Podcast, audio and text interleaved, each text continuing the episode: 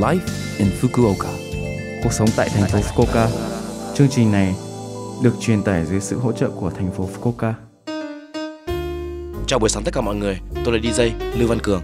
Trong chương trình này, chúng tôi sẽ cung cấp thông tin sinh hoạt và các sự kiện để mọi người có thể có thời gian vui vẻ và thoải mái ở Fukuoka. Thứ sáu hàng tuần, tôi là Lưu Văn Cường, đến từ Việt Nam, sẽ truyền tải thông tin đến với các bạn. Chỉ một chút thời gian ngắn thôi, nhưng rất mong các bạn hãy cùng đồng hành với mình nhé. Cuộc sống tại thành phố Fukuoka Tại thành phố Fukuoka có các cơ sở cho con bú và thay tã được gọi là Akachang no Iki ở nhiều nơi trong thành phố. Dấu biểu tượng là hình minh họa khuôn mặt em bé màu hồng. Các cơ sở trên cũng có thể được tìm kiếm từ tài khoản Line chính thức của thành phố Fukuoka. Đây rất thuận tiện vì nó sẽ cho bạn biết chạm em bé gần đó chỉ bằng cách gửi thông tin vị trí của bạn. Nếu bạn đi du lịch với trẻ sơ sinh, bạn có thể gặp một chút rắc rối và khi ra ngoài lo lắng về việc cho con bú, hãy sử dụng trạm em bé một cách khôn ngoan và tận hưởng mua sắm của bạn.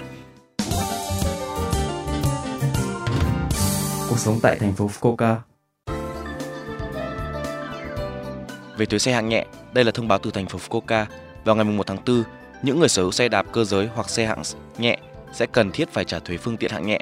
Nếu bạn có xe đạp hoặc ô tô nhẹ, bạn sẽ nhận được thông báo thuế qua đường bưu điện. Vì vậy, hãy nhớ kiểm tra, vui lòng thanh toán tại cửa hàng tiện lợi, ngân hàng hoặc bưu điện trước ngày 31 tháng 5. Nếu bạn không nộp các loại thuế như thuế xe hạng nhẹ, tài sản của bạn có thể bị tịch thu hoặc bạn có thể gặp bất lợi khi gia hạn tư cách lưu trú. Nếu bạn có bất kỳ câu hỏi nào hoặc cảm thấy khó khăn trong việc thanh toán, vui lòng liên hệ với văn phòng phường. Bạn có thể tham khảo bằng 18 ngôn ngữ khác nhau qua điện thoại. Số điện thoại là 092 753 6113 092 753 6113. Số điện thoại này sẽ được kết nối với văn phòng phường sau khi tiếp nhận tại trung tâm phiên dịch. Vui lòng cho chúng tôi biết bạn nói ngôn ngữ gì, bạn sống ở quận nào và yêu cầu về thuế của bạn là gì.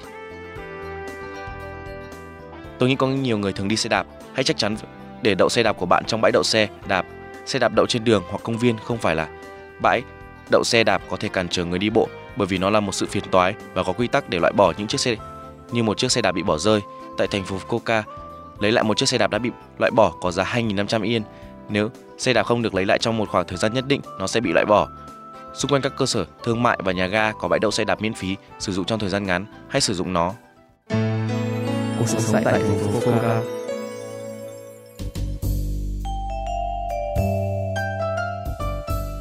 Số like Infoca tuần này mọi người cảm thấy thế nào ạ? Rất nhiều thông tin bổ ích phải không ạ? Số phát sóng này lúc nào cũng có thể nghe bằng postcard. Ngoài ra, mọi người cũng có thể biết về nội dung truyền tải trên blog. Mọi người hãy xem qua trang chương trình từ trang chủ của lớp FM. Ngoài ra, chúng tôi cũng đang tìm kiếm các thông điệp gửi đến tôi và chương trình.